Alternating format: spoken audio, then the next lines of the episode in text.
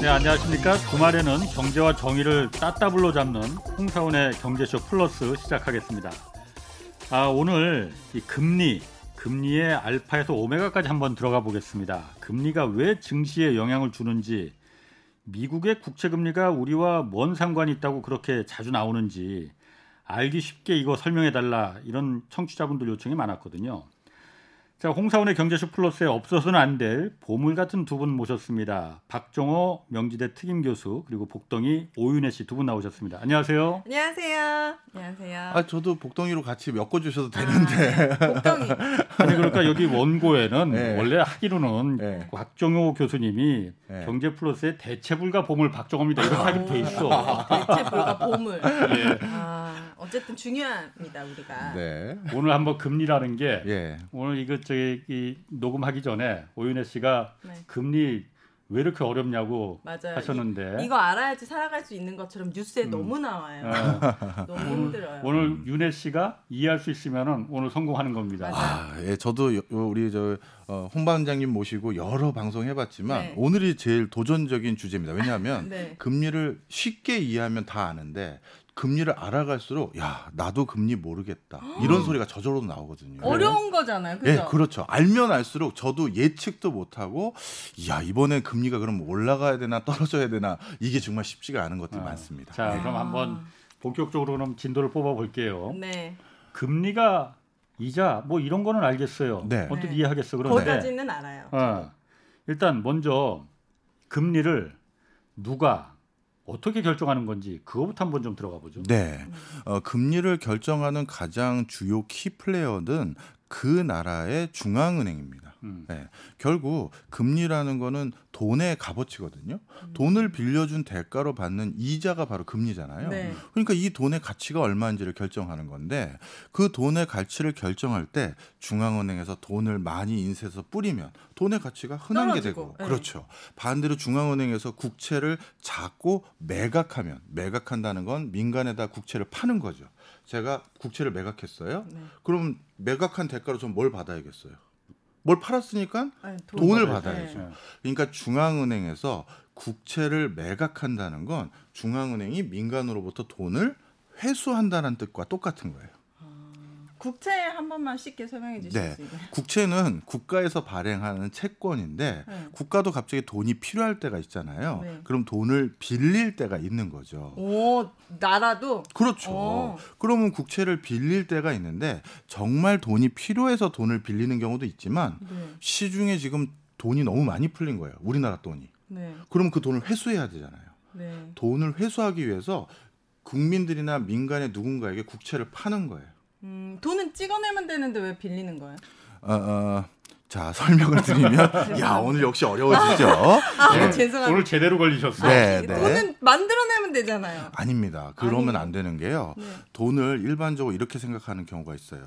국가가 돈이 필요하면 돈을 찍어내면 되는 거지. 그걸 왜 그냥 국채를 발행하고 아니면 국채를 뭐 매입하고 이런 식으로 막 돈을 기존에 있는 돈을 막 빌리고 다시 빌려주고 그러냐. 네. 자 돈을 찍어내는 게 굉장히 다른 부작용들을 일으킵니다. 한번 볼게요.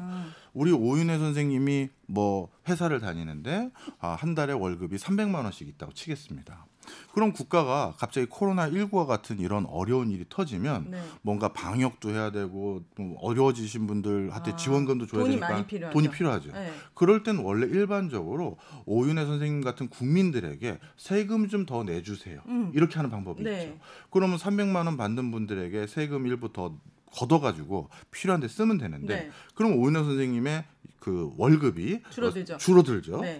그런데 아, 그렇게 내 월급 뺏지 말고 음. 니네 돈 인쇄할 수 있으니 인쇄해서 나눠주면 되잖아. 이렇게 되면 음. 어떻게 되냐면 돈이 시중에 쫙 풀리겠죠.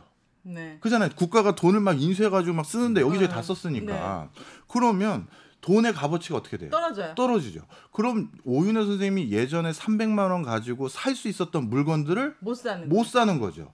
그러니 음. 실질적으로 돈을 이렇게 막 찍어내는 건 나한테 돈을 안 가져가긴 했지만 실질적으로 내 실질소득 음. 그게 떨어지는 거니까 아. 이게 나에게도 큰 데미지가 있어요. 네, 그래서 돈을 그냥 막 찍어내는 건 결국 세금을 거두는 것과 똑같은 일이 생기는 거예요. 음. 그잖아요. 내 월급이 줄어든 거랑 네, 똑같은 거니까. 네. 그러니 그런 뭐 부작용도 일으키지 말고, 왜냐하면 지금같이 경제가 안 좋을 때는 소비도 더 부양하고 투자도 더 하라고 유도해야 되는데 네. 내 소득이 실질적으로 줄어들어 버리면 그거 안 되는 거잖아요. 안 그러니 막 채권으로 돈을 빌리고 음. 빌려주고 뭐 이런 형태를 또 하는 게 있어요. 네. 그다음에 다시 돌아와서 네. 때로는 우리나라 돈의 가치가 너무 흔해, 흔해 빠져가지고 음. 이거를 돈의 가치를 다시 올리고 싶으면 음. 민간에 있는 돈을 회수해야 되잖아요. 네. 그걸 회수할 때 또 국채를 발행을 하는 거예요. 음. 뭐 진짜 돈 쓸 때가 있어서가 아니라 아. 국채를 발행하면 국채를 오윤혜 선생님이 사는 순, 저 파는 순간 오윤혜 선생님께 네. 파는 순간 저는 돈을 받아야 되잖아요. 물건을 네. 팔았으니까. 네. 그렇게 해서 시중에 돈을 회수한다. 음. 이렇게 보시면 됩니다. 네. 아 이거 설명하다가 또 한 어. 진땀 뺐는데 우리 뭐 설명하다 일로 왔지?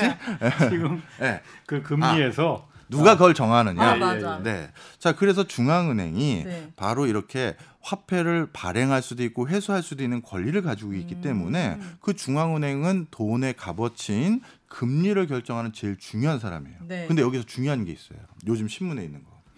지금 미국의 중앙은행부터 많은 중앙은행들은 본인들이 그 좌지우지하는 그걸 기준금리라고 하는데 네. 그 기준금리는 계속 안 올리겠다. 음. 막 이러는데 네. 무슨 미국 국채가 계속 연일 고공행진을 벌인다고 하고 음. 그러면 이건 결국 중앙은행이 결정하는 게 아니잖아요. 예. 이 소리가 나오는 거죠. 네. 예. 자, 그래서 미리 제가 질문을 해본 네. 거예요. 중앙은행이 결정하는 금리라는 건 초단기 금리예요. 음. 결국 금리는 돈 빌려준 이자잖아요. 네. 그럼 중앙은행의 그 금리는 며칠 빌려주고 받는 이자인데 아니면 몇 년 빌려주고 받는 이자인데 그게 있을 거 아니겠습니까? 음. 미국의 중앙은행의 금리는 미국 시중은행에게 하루 빌려줄 때 적용하는 금리예요. 아. 음. 하루 이자. 하루 이자예요. 아. 그리고 우리나라 한국은행의 중앙은행이 적용하는 금리는 기준금리라는 건 우리 시중은행에 칠 일 빌려주는 그치. 이자. 그거에 대한 이자율이에요. 음. 그거는 중앙은행이 자기가 빌려주는 돈이니까 음. 이자 이렇게 받아야겠어 이렇게 음. 정할 수가 있잖아요. 네. 그게 기준금리고 그거는 중앙은행이 마음대로 정할 수가 있죠. 네. 그런데 생각을 해보세요. 제가 어디 미국 은행 국, 아, 저 중앙, 국채를 샀다 십 년짜리 네. 그럼 앞으로 십 년 동안 무슨 일이 일어날지 어떻게 알아요? 알 수 없어요. 그러니까 이건 중앙은행이 지금 일 일짜리, 칠 일짜리 금리를 어떻게 바꾼다고 해도 음. 그 장구한 변화들이 많이 있다 보니까 중앙은행의 금리 변동과 영향, 그 관계가 좀 멀죠. 그렇네요. 그러니까 중앙은행이 막 어떻게 하겠다고 해도 그건 따로 노는, 노는 경우가 되게 많아요. 오. 그래서 이렇게 기억하시면 됩니다. 중앙은행에서 금리를 어떻게 하겠다라고 발표하면 그거와 가장 가까운 만기가 있는 금리들 네. 그러니까 일 년짜리든 일 년짜리 국채든 어. 일 년짜리 정기 예적금이든 음. 뭐 일 년 동안 내가 어디다 돈을 빌렸든 음. 이런 거는 그거에 연동해서 크게 변할 수가 있어요. 네. 그런데 십 년, 삼십 년 거치 이거는 큰 상관이 없다. 없다. 어. 음. 그러니까 중앙은행이 정하는 그 기준금리하고 단기 금리는 네. 서로 연동이 되는데 네. 그러니까 음. 중앙은행과 같이 가는데 네. 오는데 십 년짜리 뭐 삼십 년짜리 이런 장기 금리는 네. 그거하고 상관없이 네. 사람들이 생각하는 그렇죠. 그거에 따라서 금리가 바뀐다는 거죠. 맞습니다. 음. 실제 굉장히 역사적으로 저도 진짜 깜짝 놀랐던 사태가 있었는데요. 네. 글로벌 금융위기 직전이었어요. 네. 그 이천사 년 유월 달부터 이천육 년 유월 달로 제가 기억하는데 그 이 년 동안 미국 중앙은행에서 연준에서 금리를 한 번도 쉬지 않고 내리 계속 올렸어요. 음. 어떻게 됐냐면 이천사 년 유월 달에 금리가 그때 일 퍼센트 수준이었어요. 음. 그랬는데 결국 이천육 년 유월 달까지 즉 이 년 동안 어, 금리가 얼마가 됐냐면 오 점 이오 퍼센트였어요. 그러니까 다섯 배로 올린 거죠. 왜 그런 거지? 쉬지 않고 올렸어요. 네. 자, 이렇게 금리를 올려서 본인들이 원했던 거는 네. 금리가 올라가면 미국 돈의 가치가 올라간다는 거잖아요. 네. 그잖아요. 그래서 달러 가치가 강해지길 바랬는데 네. 달러 가치는 그 기간 동안 내리 계속 어떻게 됐느냐? 쭉쭉 떨어졌어요. 네. 뭐야? 그러니 네. 미국 중앙은행이라고 하는 그 전 세계에서 제일 맨파워가 강한 곳에서도 내리 이 년 연속 본인들이 금리 올려가면서 우리가 원하는 건 뭐다라고 이렇게 울부짖었음에도 불구하고 네. 시장에서 그것에 대해서 그대로 고스란히 워킹하지가 않아요. 그렇네요. 네. 그런 경우가 너무 많아요. 그래서 이번에도 파웰이라는 미국 연준 의장이 네. 미국 국채 금리가 오를 때마다 나는 안 올리겠다고 했는데 계속 그렇죠. 계속 오를 때마다 나와가지고 별의별 소리를 다 하세요. 네. 이거 걱정 안 하셔도 되고 뭐뭐 뭐 별의별 소리를 다 하는 이유가 본인이 가진 무기가 생각보다 이제는 많지가 음. 않아요. 아, 그 국채가 오른다라는 시, 거는 그럼 뭘 사람들은 뭘 예측하기 때문에 국채가 계속 오르는 거예요? 정말 좋은 질문을 하셨어요. 네. 국채 금리가 오른다라는 것들 중에 가장 네. 큰 요인 중에 하나가 인플레이션이 앞으로 유발될 것이다라는 전망들이 많은 거예요. 인플레이션. 네. 인플레이션이 자, 온다는 건 화폐 가치가 떨어진다는 거죠. 그렇죠. 돈을 네. 많이 찍어내서. 네, 맞습니다. 오, 자, 맞습니다. 네. 이렇게 보시면 될 것 같아요.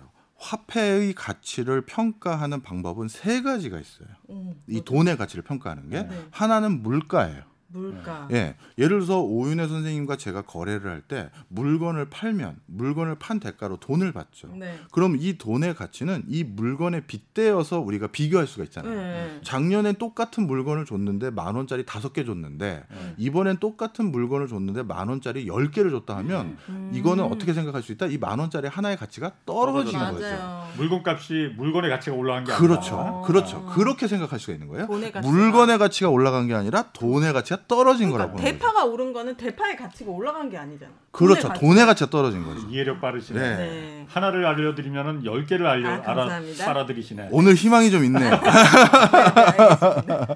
자, 그래서 돈의 가치를 측정하는 첫 번째 방법이 바로 물가랑 비교하는 어, 게 있고, 그다음 두 번째는 지금까지 우리가 계속 말해왔던 금리.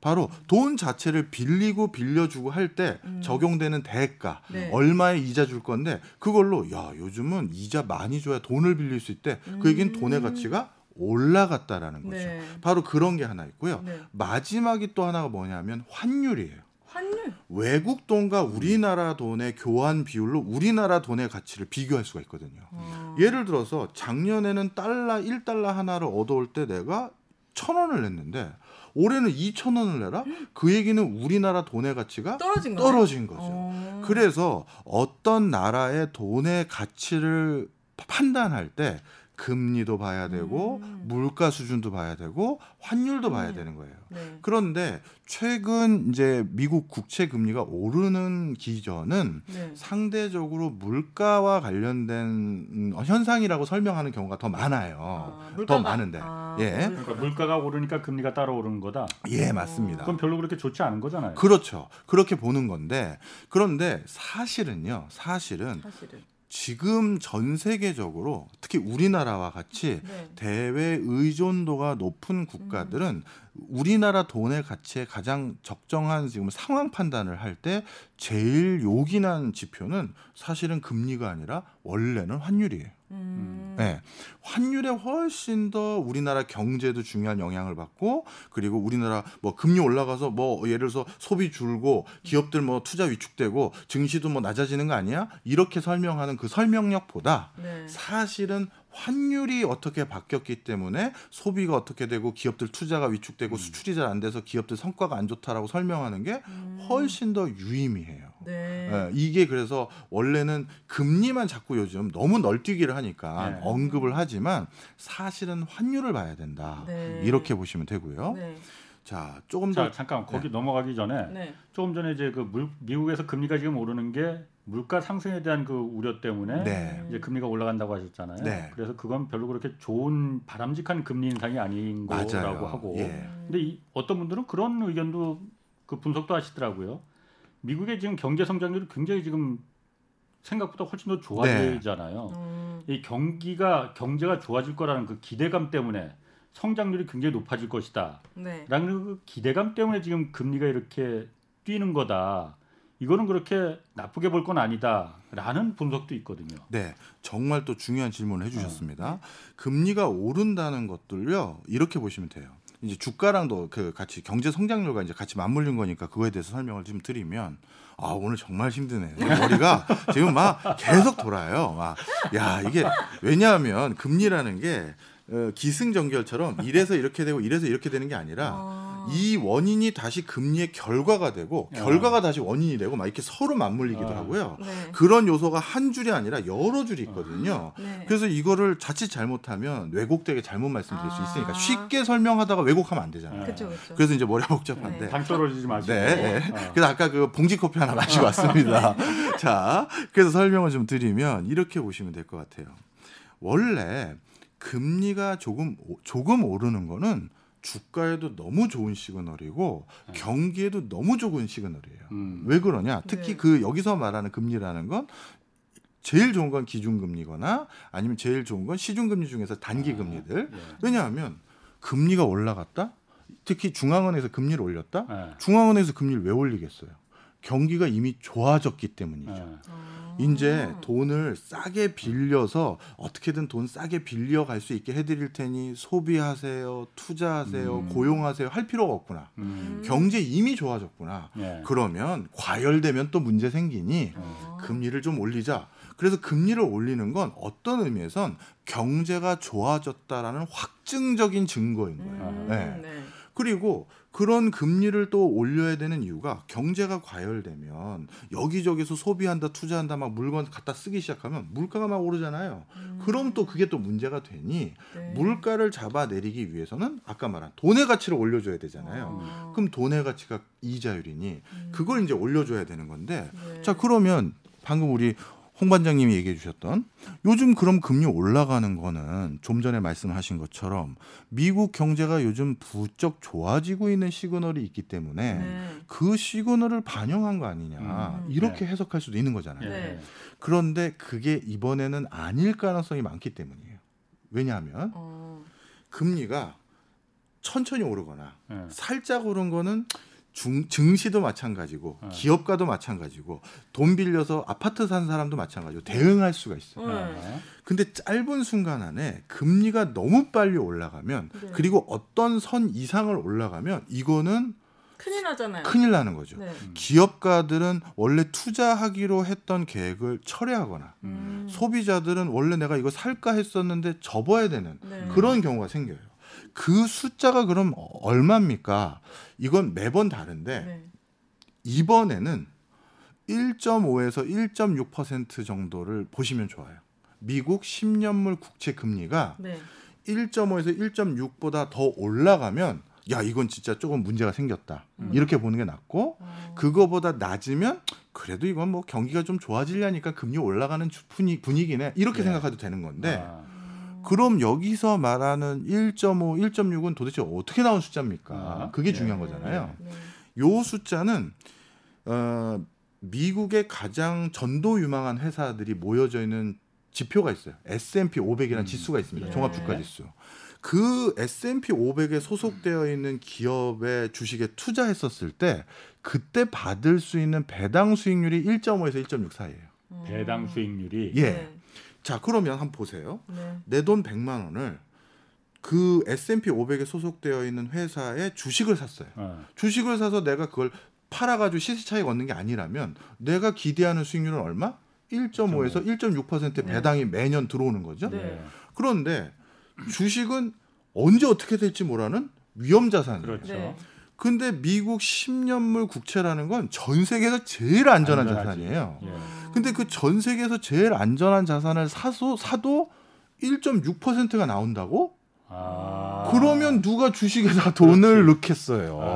아. 이해하셨죠? 네. 아. 그러니 미국 국채 금리가 어떤 수준 이상 올라가려고 하면 막 그 증시에 계신 분들, 우리 홍반장에 나오시는 쟁쟁한 분들 저도 많이 듣거든요. 네. 그분들이 막 금리가 올라가죠. 막 이런 얘기를 하는 이유가 주가가 그럼 팍 빠질 수도 있거든요. 어, 그렇네요. 자, 그래서 바로 그런 맥락이라는 거죠. 어... 조금 이해하셨죠? 네. 네. 자, 그래서 금 그러니까 이해가 참 네. 확 와닿네요. 전 머리가 지금 죽을 것 같아요. 지금 아. 집에 가서 바로 자야 될 것 같은데. 공기 커피 한 번 더 타드릴까요? 아닙니다. 예. 어. 자, 한번 정리하죠. 네. 금리가 살짝 올라가는 거는 그래서 예전에는 보면요. 한국의 종합주가지수도 금리가 살짝 올라가는 것은 어? 경기가 더 좋아지고 있는 시그널이다라고 해서 음. 주가가 같이 올라간 적도 꽤 있어요. 네. 네.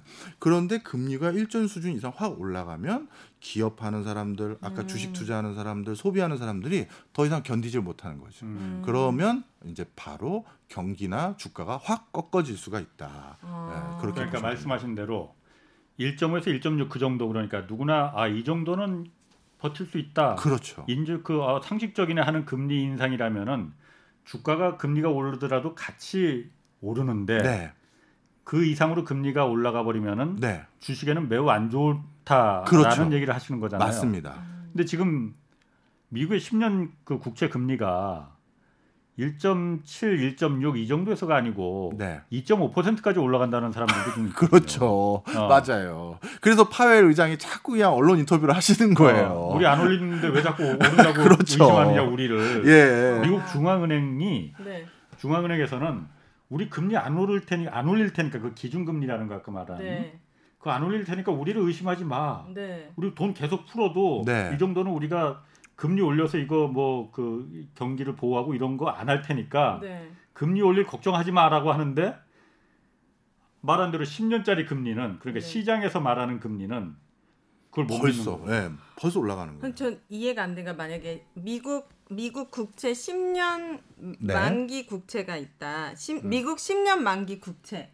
이거는 금리가 정해져 있는 거 아니에요? 처음에 발행할 때 정해져. 네. 근데 왜 그게 올라갔다 내려갔다 하는 거예요? 그것도 이제 정해지지만 이제 그 사고 팔고 하는 과정들이 있잖아요. 네. 그, 그, 그, 그 국채도 또 사고 팔고 이렇게 계속 할 거 아니겠습니까? 음. 그때마다 이제 다시 적용받는 금리가 있는 아, 거죠. 네. 그렇구나. 그 제가 궁금한 게 어, 아까 말씀하신 대로 그 미국 연방준비제도 의장, 네. 그런데 미국의 중앙은행 파월 의장은 계속 금리를 안 올린다고 했잖아요. 네. 우리 안 올, 이천이십삼 년까지 안 올린다고 아예 딱 못 박았어. 네, 네. 어. 그럼 일단 첫 번째 질문은 그렇게 했다가 올리는 경우 없었는지라는 게 이제 첫 번째 질문이고, 그러니까 뒤통수 치는 적 없었던 과거에 없었느냐라는 네. 부분이고, 두 번째는 미국의 그 파월 그 연방준비제도는 그 금리를 안 올린다고 하더라도 올릴 수 있는 방법이 없는 게 아니더라고요. 네. 지난번에 며칠 전에 보니까 어, 미국의 정부에서 이제 국채를 발행하면은 그걸 누군가는 사줘야 되잖아요. 네. 그걸 이제 연방준비제도에서 중앙은행이 이제 사줘서 달러를 찍어내서 이제 그거로다가 대신 네. 미국 정부에 돈을 이제 경기 부양할 돈을 이제 공급하는 건데 연방준비은행이 다 살 수 없으니 네. 일반 그 시중은행들도 그걸 같이 국채를 매입을 했잖아요. 그렇죠. 예. 근데 여태까지는 코로나가 워낙 비상 상황이니 네. 자기 자본이 그러니까 일정 그 자산을 매입할 때 자기 자본 비율이라는 걸 지켜야 그렇죠. 되는데. 예. 아, 우리 지금 코로나 비상상황이니까 그거 안 지켜도 돼. 이렇게 네. 했었다면서요. 네, 지금까지는. 맞습니다. 예. 그래서 계속 그렇게 할 줄 알았는데 갑자기 바꿨죠. 갑자기 그거 지켜라 네. 해버리니까 국채를 더 미국 정부에서 발행하는 국채를 사주는 건 고사하고 네. 갖고 있던 국채도 다 지금 팔아버려야 되는 그러면 금리가 뛸 수밖에 없는 거예요. 네, 네. 그러면은 연방준비제도가 굳이 기준금리라는 걸 들먹이지 않아도 얼마든지 금리를 갖다가 오리고 내리고 하는 방법을 갖고 있는 거 아니냐. 이거 언제든지 뒤통수 맞을 수 있는 거 아니냐라는 의문이 들거든요. 네. 네, 저는 길을 잃었기 때문에 설명해 주시죠. 질문이 길어가지고 길을 자, 잃었습니다. 설명드리겠습니다. 네. 예를 들어서 연방준비제도에서 하는 그 방식을 다른 시중은행하고 지금 밸런스를 그대로 맞추지 않는 이유는 네. 시중은행이 지금 해야 되는 또 다른 미션들이 있다고 보는 거예요. 네. 그러니까 지금 그 금리 조정하는 게 아니라 경기 부양하기 위한 거 그리고 음. 그 일반 그 국민들에게 대출하기 위한 그 기능에 음. 좀 더 방점을 찍어야 되는데 음. 그런데 방금 말씀하신 것처럼 은행이라는 건 건전성을 유지하기 위해서 일정 부분의 자기 자본을 꼭 가지고 있어야 되는데 이 불필요하게 연방준비제도에서 요구하고 있었던 것들에 부응하기 위해서 돈을 막 갖다가 이제 어디다 대출을 해줘버린 거거든요. 음. 자기 돈을. 음. 근데 지금은 그럴 게 아니라 다시 민간 경기를 부양하기 위해서 다른 데 또 대출을 해야 되니 이거는 일단 빼준 거라고 보시면 될 것 같아요. 음. 그래서 이거는 금리 말고 실질적으로 연준에서 금리를 계속 고정시키겠다라고 하는 이유 그다음에 어, 장기 십 년물 국채가 계속 올라가는 걸 경계하는 가장 큰 이유는 실제 지금 완벽하게 경기가 아직 살아난 게 아니라고 생각하기 때문이에요. 주가는 뛰고 여러 가지 지표들은 변화가 있지만 아직 실물 부분에 음. 온전한 어떤 경기 그 회복의 시그널을 아직 못 본 거죠. 음. 만약에 그 시그널을 연준도 봤다면 연준도 아마 기준금리를 올려버렸을 거예요. 음. 근데 올리지도 않았는데 저렇게 지금 벌써부터 인플레 걱정하고 연준이 이제 유동성 다시 회수할 걸 걱정하고 있으니 음. 시중은행이라도 자기 역할을 충실히 할 수 있게끔 여지를 놔둔 거라고 보시는 게 더 낫고요. 음. 그러니까 기준금리 말고 진짜 그 실제 어, 현실 경제를 부양하려는 그 목적이 제일 커요. 음. 자, 그리고 이걸 또 기억하셔야 되는데 네. 연준의 설립 목적이 뭐냐면 이건 우리나라도 마찬가지예요. 뭐, 뭐 해야 될 역할이 뭐냐? 그 국가기관이 바로 물가 안정하고 실업률을 유지하는 거예요. 네. 실업률을 유지하는 예. 거예요? 실업률을 그러니까 너무 높으면 다 문제가 생긴 거잖아요. 네. 그러니까 실업률을 완전 고용을 달성하기 위한 형태로 유지하기 위한 게 이제 연준의 목표거든요. 네. 자, 그런데 이 그 목표를 가만히 보시면 뭐가 아예 언급이 안 돼 있습니까? 시, 저기 그, 견, 그 물가 안정하고 실업률 다 실물 부분에 포커스가 돼 있어요. 어, 음. 네. 그러니까 주가를 어떻게 한다라든가 음. 금융 시스템이 중요한 게 아니라 연준이라는 그 곳은 실제 경제. 음. 그러니까 지금 금리가 벌써 막 요동치고 있고 주가는 어떻게 이거는 오히려 뒤의 일이고 음. 제일 중요한 건 그 두 가지거든요. 물가랑 실업률. 실업률. 그러니까 어. 실물 경제. 네. 근데 그 실물 경제에 대한 비중이 아직까지 회복되지 않았다고 생각하는 거예요. 음. 그게 제일 큰 지금의 파월 의장의 메시지죠. 네. 네. 제가 질문 하나 해도 될까요? 음. 보통 저희 상식으로는 주식이 오르면 채권은 좀 떨어지고 채권은 좀 안전자산이라고 생각하는데 네. 왜 지금은 주식도 떨어지는데 채권도 떨어지는지 궁금하고 음. 채권과 국채가 또 어떻게 다, 다른지 아, 예, 좀 설명을 드리겠습니다. 네. 네. 당연히 주식하고 채권은 성향이 달라요. 네. 뭐냐면 채권은 안전자산이고 네. 그다음에 주식은 위험자산인데 경기가 미래에 대한 불확실성이 높아지면 사람들이 주식에 있는 돈 빼서 채권에 투자하려는 비중이 높아지겠죠. 네. 어차피 금융회사들은 누군가가 돈을 굴려달라고 찾아온 사람들이 잔뜩 있어요. 근데 그 사람들에게 돈을 굴려줘야 되는데 네. 그 굴려줄 때 어, 지금 주가가 확 공두박질 치는데 다시 그 사람한테 돈을 돌려줄 수는 없잖아요. 네. 그러면 그 기간 동안이라도 뭔가 이자라도 벌어야 되니 채권에 대한 비중을 높이는 게 맞아요. 네. 그래서 그게 통상적으로 맞는데 그런데 여기에서 이제 투자하는 채권이라는 거의 움직임과 네. 그다음에 그 주식이라는 거의 움직임이 채권도 여러 종류가 있거든요. 여러 종류가 있어요. 그래서 그중에 어떤 거는 채권 그중에 어떤 채권은 네. 주식과 채권이 같이 올라가는 채권도 있고 주식과 채권의 방향에 반대인 채권도 있는 거예요. 그러니까 우리가 채권이라고 얘기하지만 그 네. 안에는 십 년물 국채도 있고 삼십 년짜리도 있고 삼 년짜리도 있고 국채가 아니라 회사에서 발행한 채권도 있고 음. 다양한 거기 때문에 네. 반드시 이게 이러면 이게 이러다 이렇게 얘기할 수는 없어요. 예. 아. 어떤 건 오르고 어떤 건 또 떨어진다. 네. 이렇게 되는 거지 무조건 이거면 이렇게 된다. 그러면 다 반대로만 투자하게요. 예. 아. 아까 그 제가 그 두 가지 질문만 드렸는데 아, 예. 두 번째 질문만 답을 해주셨고 아, 예. 첫 번째 뭐, 그러니까 첫 번째 저는 그 연방 파월 그 연준 의장이 절대 이천이십삼 년까지 금리 안 올린다라고 네. 했잖아요. 네. 뒤통수 칠 일 어, 없냐고. 뒤통수 옛날에 친 적 없어요? 그렇게 말했다가 올린 적 없었어요? 어, 이렇게 보시면 됩니다.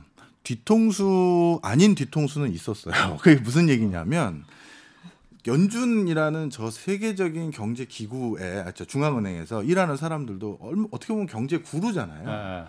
근데 미래가 어떻게 될지 본인들도 너무 자신이 없어요. 뭐 그럴 수 있죠. 그래서 저 사람들이 지금 하는 일들이 어떻게 되냐면 일단 본인들의 말을 믿게 만들려고 별의별 노력을 다 해요. 일단 어떻게 하느냐. 연준 홈페이지에 가끔 들어가 보면 네. 본인들이 회의한 것들 다 정리해서 회의록을 다 올려놔요. 음. 거기 보면 정말 어떤 이유 때문에 우리가 이렇게 결정하고 이런 게 있는데 거기에는 숫자를 잘 안 쓰는 게 원칙이에요.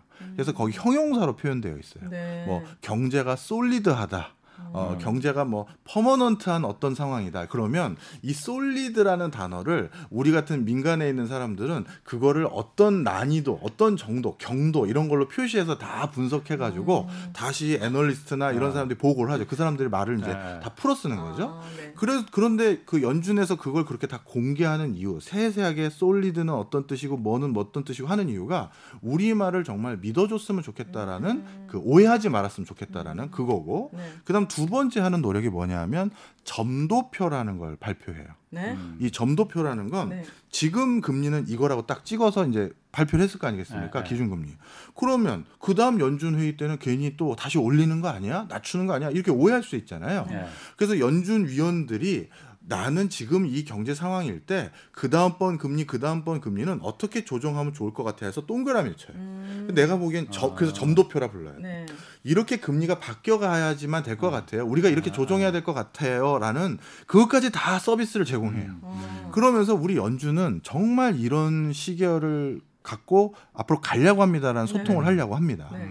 자, 그런데 그럴 때 그럼 그렇게까지 하는데 무슨 뒤통수를 친다는 겁니까? 네. 뒤통수가 가끔 있는 게 네. 구일일 테러가 발생한다든지 아. 어? 예를 들어서 저기 뭐 전쟁이 또 다른 형태가 난다든지 음. 이런 예상치 못한 일들이 생기는 거예요. 네. 아니면 뭐 리먼브라더스 사태가 생긴다든가 음. 이런 일이 생기다 보니 본인들도 차마 예측하지 못했던 음. 일이 생기니까 말을 바꿀 때가 음. 있는 거죠. 음. 자, 그래서 원칙은 뭐다? 연준은 아 이렇게 보시면 돼요. 중앙은행과 정부는 경제를 바라보는 눈이 많이 달라요. 중앙은행과 음. 정부는? 네, 네. 중앙은행은 아까도 실업률을 어느 정도 수준으로 계속 유지하면서 어, 완전 고용 상태로 음. 그 실업률을 낮추는 게 목표고 물가도 어느 정도 수준의 목표 물가가 있거든요. 네. 요걸 계속 지키자는 거예요. 그러니까 무슨 엄청난 혁신을 하거나 엄청난 퇴보도 안 하고 음. 견실하게 음. 조금씩 한 번 한 번 앞으로 가자. 네. 이게 중앙은행자들의 목 목표고. 네. 근데 주, 정부는 그게 아니죠. 야, 뭐 혁신, 뭐 파이브지 해봐, 음. 뭐 식스지 해봐, 뭐 이런 거잖아요. 네. 거기 막 치고 나가야 되는 거죠.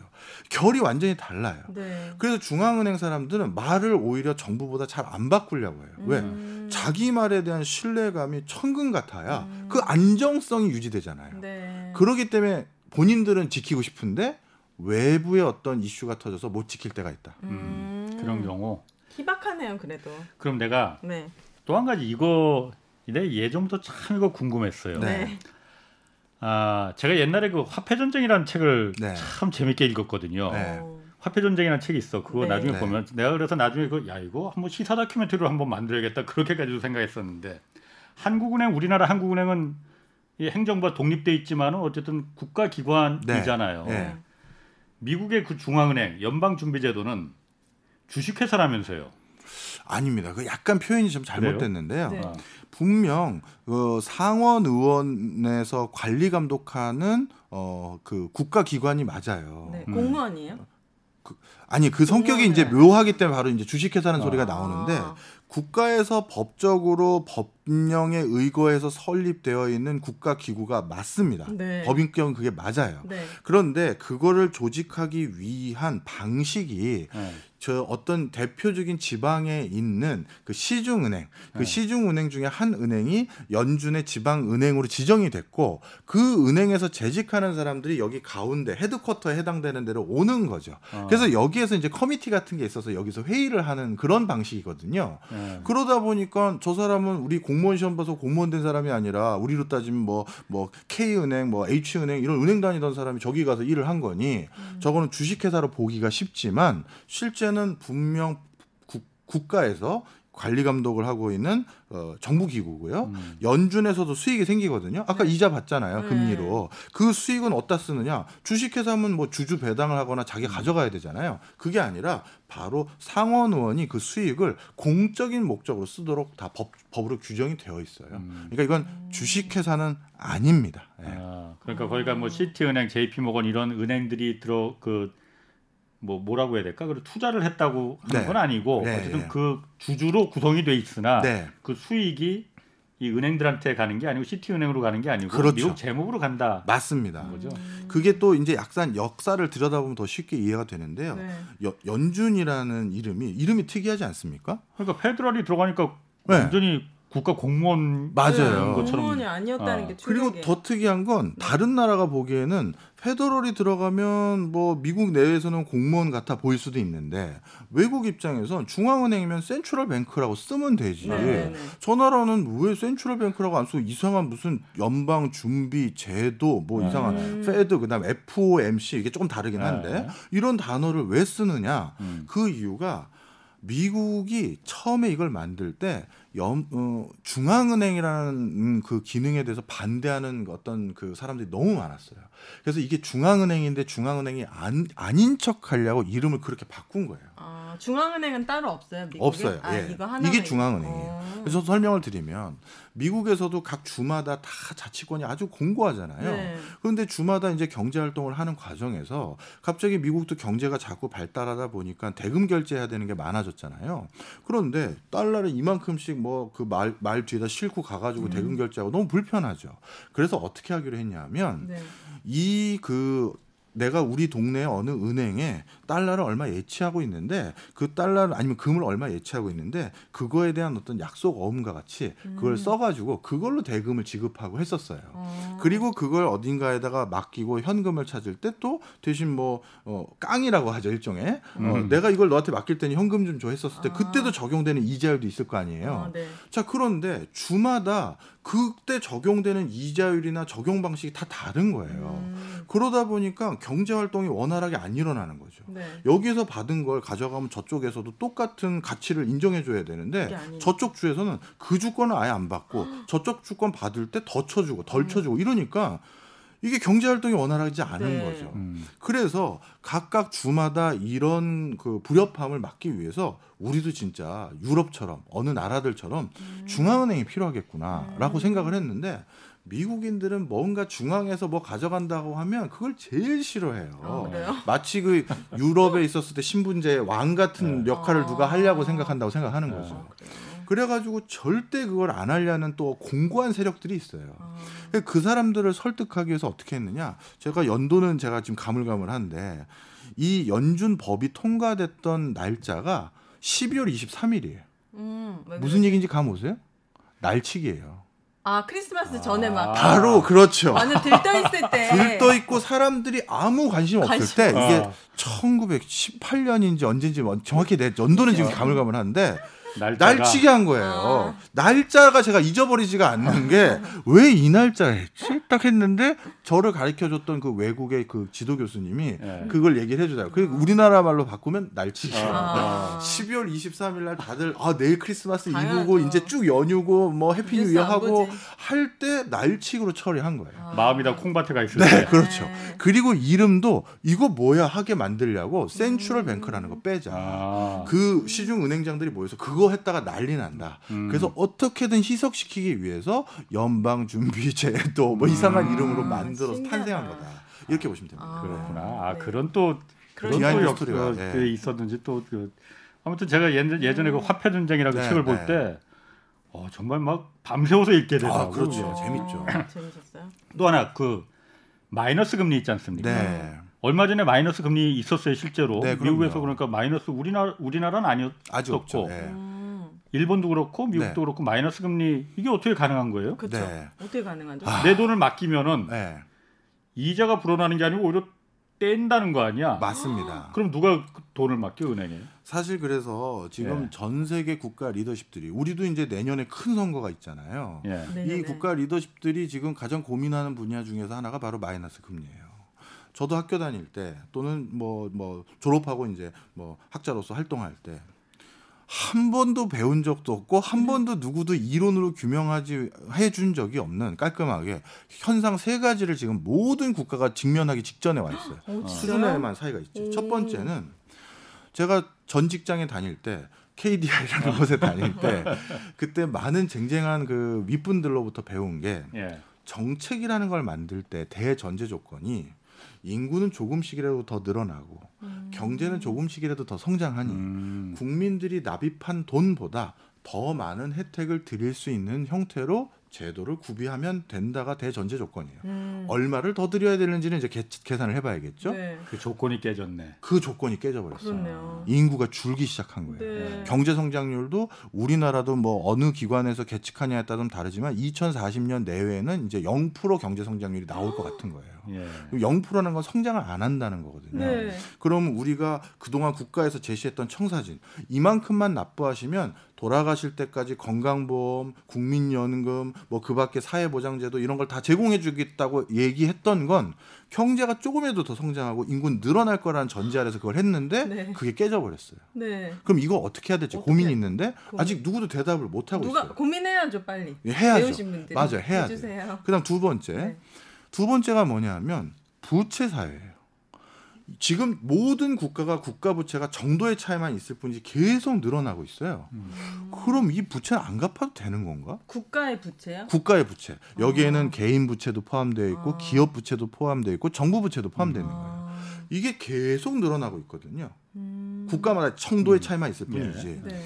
그러면 아, 이건 안 갚아도 아무 문제가 없는 건가? 음. 계속 쌓여가지 어느 나라가 국가 부채가 줄기 시작하는 거 못 들어보셨잖아요. 네. 우리도 아, 이 정도면 덜 위험합니다라는 맞아, 논의가 맞아. 있는 거지 국가 부채를 낮출 생각을 안 하고 있어요. 그런 네. 논의 없어요. 네. 그러면 이 숫자라는 건 언젠가는 계속 올라가는 네. 건데 인구는 줄기만 시작하고 네. 그럼 이거 안 갚아도 되는 건지 이거에 대한 명확한 거 없고 네. 세 번째 금리가 마이너스다? 그러면 은행에 돈을 맡겨서 이자를 받는다는 게 경제활동의 대기본이었는데 아, 네. 은행에 돈을 맡기면 보, 보관료 일부를 띄고 나머지만 준다. 그렇지. 그랬을 때 개인과 기업, 아직까지는 개인에게 적용 안 하고 그 마이너스 금리라는 게 대부분 기업 금리고 금융 금리인데 예. 이 금융 그, 그 이런 금리가 계속 만연됐었을 때 경제가 어떻게 되는 건지에 대해서 누구도 명확하게 답을 몰라요. 그렇네요. 그러다 보니까 일단 첫 번째는 그 마이너스 금리가 어떻게 될지에 대해서 명명백백하게 한 썰 푸는 대가들은 많이 봤어요. 아. 근데 저도 제가 뭐 대가는 아니지만 들을 줄은 알잖아요. 네. 네. 그런데 빈틈이 많아요. 다들 아. 뭔가 아직 조금 더 가시고 아. 있구만. 그러면서 특히 해외 세미나를 보면 아. 제가 웃겨가지고 한번 웃은 적이 있었는데 문장이 정부 전부 문장이 가정법이에요. 아. 이렇다면 이렇게 될 수 있을 텐데 뭐 이런 거예요. 그래서 아직 몰라요. 네. 모르는 상태예요. 그래서 이게 뭐 우리 금리 얘기하다가 중요한 음. 이슈에 대해서 말씀을 드리면 한국은행의 이주열 총재님을 작년에 한번 제가 인터뷰를 할 좋은 기회가 있었어요. 네. 그때도 한번 여쭤봤었는데 뭐 좀 짓궂은 질문일 수도 있죠. 근데 네. 어, 아주 성실하게 너무나도 점잖게 대답을 해주시더라고요. 네. 네. 우리나라는 언제 마이너스 금리 올까요? 네. 여쭤봤더니 가능하면 그 시기를 늦춰야 되지 않겠냐. 오긴 온다는 거잖아요. 그럴 가능성도 있다라는 생각을 하시는 거죠. 음. 왜? 전 세계 저 쟁쟁한 그렇죠. 나라의 중앙은행도 예. 어쩔 수 없는 상황이 왔었으니까. 예. 벌써 우리나라도 이제 그런 걱정을 하는 거고.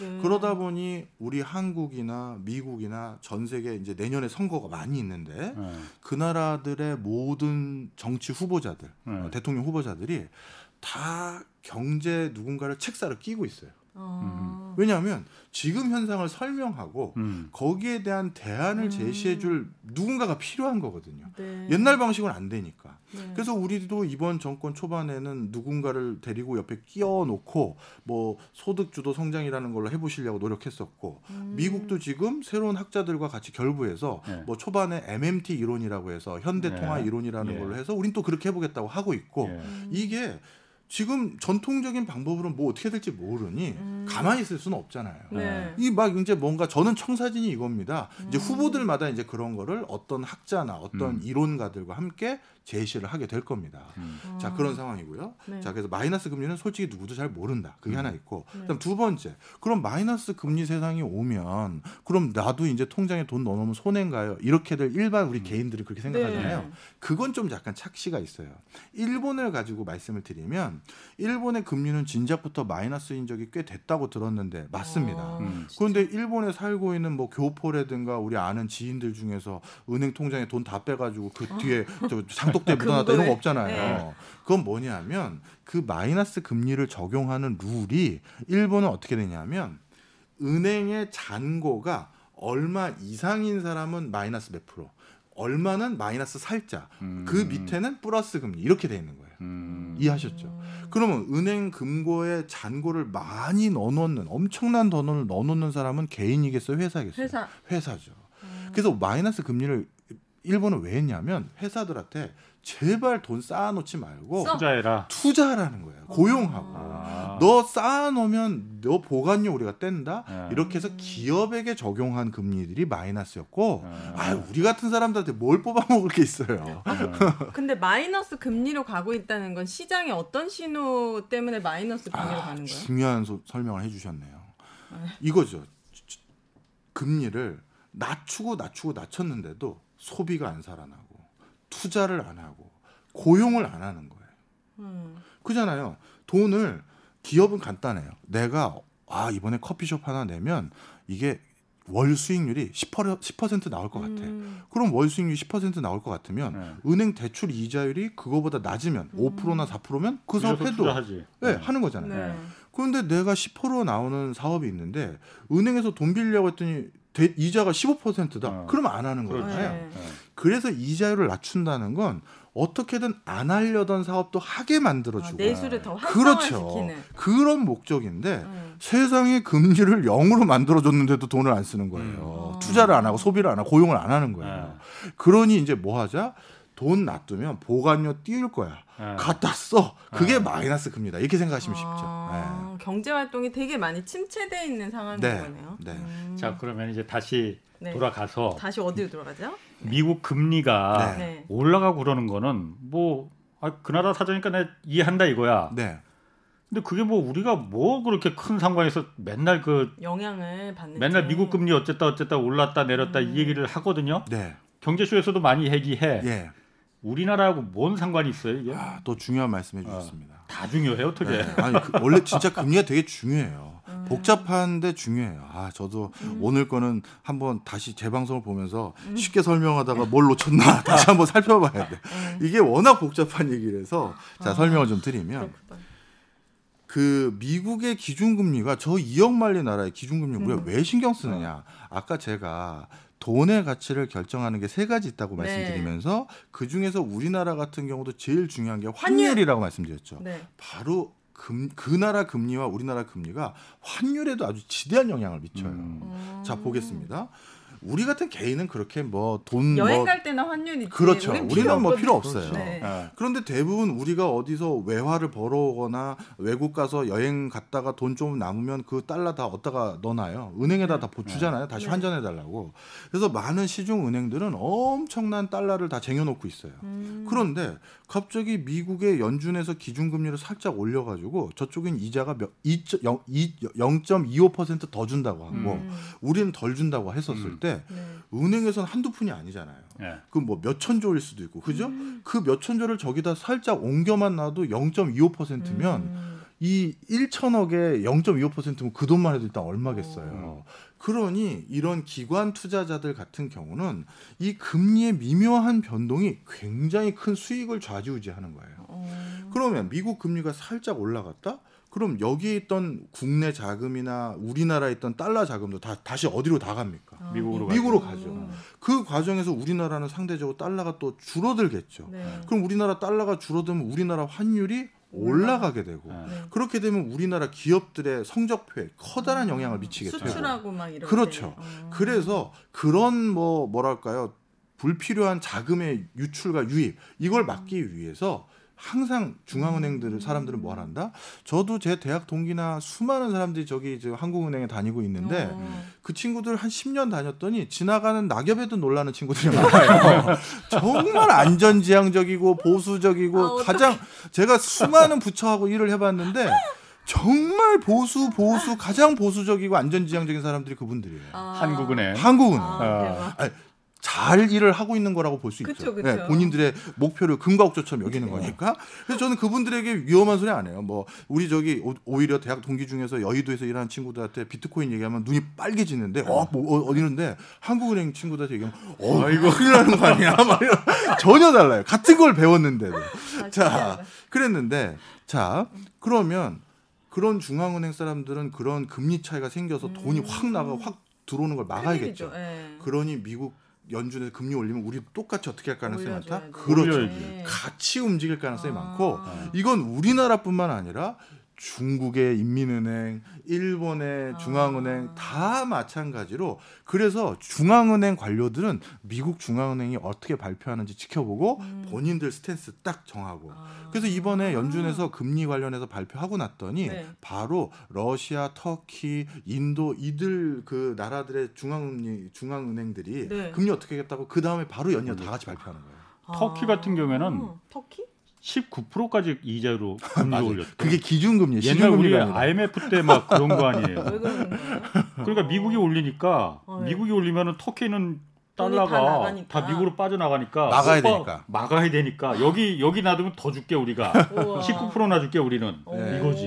네. 대단하다. 어 이거 너무 이해됐어요. 네, 네. 오, 그러면은 지금 우리나라도 한국도 지금 대출 금리 은행에서 뭐 지금 조금씩 올라가고 네. 조금이 많이 올라가고 네, 있어요, 네, 막. 네, 네. 이것도 그럼 미국이 지금 금리 올려서 그 파도가 여기까지 온 거예요? 아, 참 저도 그렇게 단순하게 말하면 얼마나 아, 좋겠습니까? 그러니까요. 근데 아직 그거 말고 이거는 다른 요소들이 더 많아요. 예. 음. 그래서 요거는 우리나라도 물론 미, 미국처럼 인플레이션에 대한 우려도 있고 오히려 또 정부에서 대출 규제를 또 옥죄니까 옥죄는 상황에서도 대출을 받으려는 사람들은 그만큼 돈이 절박한 사람들이잖아요. 음. 그런 사람들에게는 조금 더 높은 금리를 적용해도 어, 시중은행 입장에서는 여기도 돈, 돈놀이 하는 어떤 음. 상업은행이니까 네. 그런 차원에서 금리가 또 올라가는 상품들이 또 있어요. 음. 그러니까 이런 거를 모두를 미국 중앙은행 금리 변화만 가지고 설명하는 것도 또 오류가 많죠. 예. 아... 그럼 지금 국내에서도 어쨌든 채권이나 국채, 그 미국 국채도 투자하고 싶은 분들도 있을 테고 그게 워낙 안전자산이라고 하니까 이제 지금처럼 금리가 오르는 시기에는 그 어떻게 좀 방향을 잡아야 되나? 그리고 조심해야 될 것도 있을 것 같은데. 예. 어, 일단 주식 투자하시는 분들에게 먼저 말씀을 드리면 어, 주식 투자하시는 분들 입장에서는 과, 지난해 정말 야, 나 주식 투자로 돈 좀 벌었어 라고 하는 성장주라고 불리우는 것들이 있어요. 음. 이 성장주는 테슬라. 예, 음. 맞습니다. 지금 당장 돈은 버는 건 없어요. 그런데 이 회사가 너무 앞으로 뭔가 크게 하나 뭐 할 것 같은 회사들. 오, 네. 이런 회사들을 성장주라 부르는데 네. 그럼 이런 회사들은 지금 당장 돈을 버는 게 없으니까 당연히 엄청 떨어질 것 같은데? 아니, 당연히 돈을 어디서 구했겠어요? 빌려온 거죠. 네. 그런데 빌려오는데 시중금리가 올라간다? 그럼 이런 회사들은 가장 취약해지는 거죠. 음. 그래서 시중금리가 올라가면 흔히 성장주라고 불리우는 회사들이 자꾸 주가가 크게 떨어지고 음. 거기서 돈을 빼려는 이유가 그들은 실질적으로 매일 납부해야 되는 이자율이 막 팍팍팍 올라가고 어떤 사업은 아까 말한 것처럼 야, 이런 이자율에서는 우리 이 사업 접어야겠다 해서 원래 주주들에게 예고했던 사업 중에 일부를 아, 또 미, 안 늦추거나 안 하고 네. 이러다 보니까 성장주는 조금 우리가 투자를 줄이려는 게 일반적인 수성이고요. 음. 반대로 가치주라고 하는 거 있죠. 이 가치주는 뭘 말하는 거냐 하면 어, 쉽게 얘기해서 돈을 뭘로 벌고 있는 회사들. 음. 이런 회사들로 여기 돈 뺐으니까 어디다 넣어야 되잖아요. 글로 돈을 넣기도 합니다. 음. 자, 그다음에 이 요즘 이제 금리 올라가는 흐름은 물가 인상에 대한 여러 가지 시그널로 이제 네. 보고 있는 거거든요. 음. 근데 이제 물가가 인상되면 또 나름대로 돈 꽤나 벌 수 있는 회사들이 우리 흔히 이거는 주식 용어로는 경기 민감주라고 불리고 오는 건데 쉽게 해서 건설이라든가 이런 회사들 있죠. 이런 회사들이 또 돈을 벌 여지가 많아져요. 그러다 보니까 이런 회사들의 음. 투자를 또 많이 올리고 음. 그다음에 반대로 주, 저 부동산 같은 경우는 아, 음. 변동금리가 아니라 고정금리 바뀌고 뭐 이런 거. 알겠습니다. 자, 거기까지 네. 듣겠고요. 홍사원의 경제쇼 플러스 오늘 여기까지 하겠습니다. 박정호 네. 특임 교수 그리고 오윤혜 씨 고맙습니다. 네, 감사합니다. 예, 오늘 여기까지 마치겠습니다. 고맙습니다.